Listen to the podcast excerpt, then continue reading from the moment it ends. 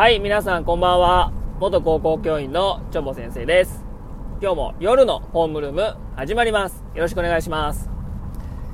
えーちょっと今日もあの車の中で収録してるので、えーちょっと雑音等聞こえるかもしれませんが、ちょっとご了承いただいて、はい。えー4月も始まって、えもう今日6日なので、えまあ、もうそろそろ1週間経とうとしてますけども、えまあ、新入社員になった方とか、え新社会人の方とか、あと入学式はまだですかね、公立の方は。まあ、入学式そろそろ、あと入園式とかね、新しいスタートの、えー次ですけども、皆さんどうですかね？なんか疲れてないですか？はい。まあ、疲れますよね。僕も新入社、初めて教員になった時とか、本当に、もう流れがもうわからなくて、どうしたらいいんやろみたいなね。なんかあたふたしてた感じがしてますけど、まあ、授業準備するにも、どんな生徒がいるんだろうとか、どこまでやっていいんだろうっていうのがね、すごくもう悩んでたんですけど、でもまあ、ね、まあ時が過ぎるのは一瞬で、まあその懐かしかった初任の頃がね、あの新入、あの初めてあの教員になったところが非常に懐かしく感じるんですけど、本当にあっという間ですからね、皆さんね。えー今は辛いかもしれませんけども、まあ慣れれば何でもできるっていうのはちょっとあんまりね、あの元も子もないんですけども、まあ、コツコツね、経験していって、まあ、できることが増えてきますから、そうすると、えこれやってみろとか、これやってみようかなとか、え幅が広がりますからね、えー今は我慢の時かもしれませんけども、まあ、コツコツコツコツ経験を積んで、まあ、成長していったらいいかなと思いますので、皆さんね、えー頑張っていきましょう。はい。で、えー今日のお話なんですけども、おーまあ、努力を、まあ、続けることが、まあ、成長に、まあ、つながるわけなんですけど、まあ、努力をして、まあ、勉強をして、えーまあ、成功したとかね、いろいろそういう成功体験とかあると思うんですけど、でも今の世の中って、まあ、勉強したから、努力したからといって、まあ、必ず報われる世の中じゃないなっていうのを感じてるんですよね。あの、池江璃花子選手が、まあ、努力は必ず報われるんだなっていうことを、あの、優勝して、バタフライで優勝して、インタビューで言ってましたけど、でもなかなか、まあ、そこまで追い込んでできる人はいないかもし、いない人がまあ多いと思いますし、必ずしも追い込んで努力したからといって、必ずまあ満足のいくっていうか、報われない、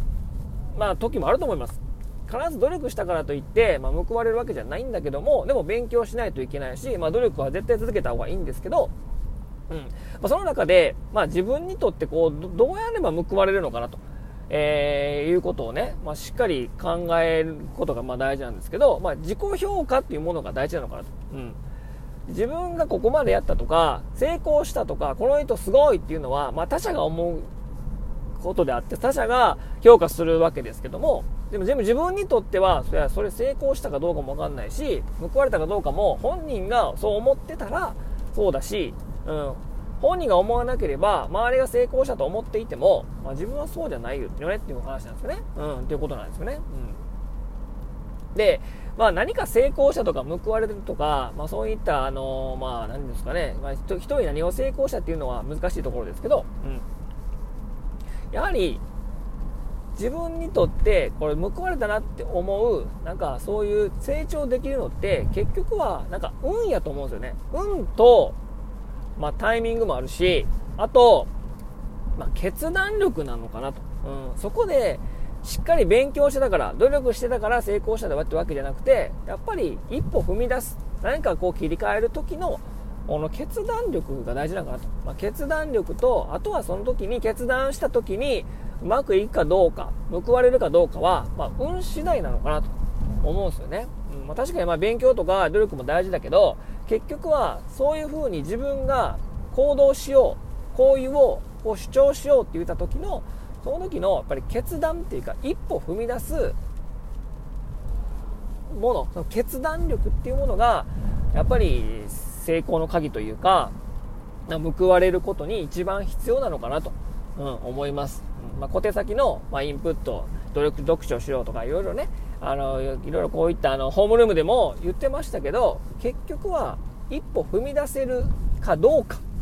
結局はやった人それをちゃんと決断してできた人が結局は成功してるんだなと思いますので、うん。まあ、その、まあ、知識も大事だけど何か一つ何かやりたいこと。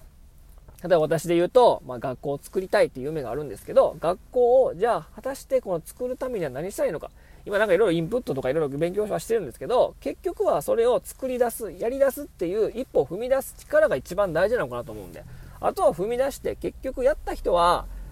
成功するんで、成功するっていうか、結局そのやった人だけが報われるようなそのステージに、ちゃんとよろくやって本当に報われましたってやって言えるのは、ちゃんと決断して一歩踏み出せたからだと思うんですね。うんなので、皆さんも、まいろいろ勉強することも大事だけど、結局は、なんか自分のやりたいこととか、自分の目標とか夢とかがあって、それを成功するためには、知識、勉強ではなく、結局は決断したかどうかなので、一歩踏み出す勇気をしっかり持ちましょう。なので、あまあ、なんか挑戦したりとかね、なんかこれやりたいっていうことは、結局まあ、や、やってみようみたいな感じですね。はい。それが3日坊主で続かなくても全然いいです。その踏み出せた自分を褒めてあげたらいいと思いますね。なので、何かやりたいっていうことは、もう決断する、ね、力が大事ですので、なんか一歩踏み出してみましょう。ね、まあ、そういった後押しは、やっぱり人に後押ししてもらったりとか、なんか人のアドバイスとかいうのもまあ必要ですけども、まあ、そういったものが、周りがね、そういう環境が揃ってれば、より一歩踏み出しやすいので、まずはそういった一歩踏み出そうとしてる人をね、じゃそれ無理やってやめた方がええってとか、そういう風なこと言わないでね、必ずま後押しをしてあげると。自分も後押ししてもらったら、人も後押しして、まあ、決断を助けるというようなことも大事なのかな。それがまあ共同体の素晴らしいところかなと思いますので、はい、皆さんも何か決断して何か一歩踏み出してみましょう。というお話でした。えー、これでね、あの夜のホームルーム終わります。えー、ちょっとまだね、ま、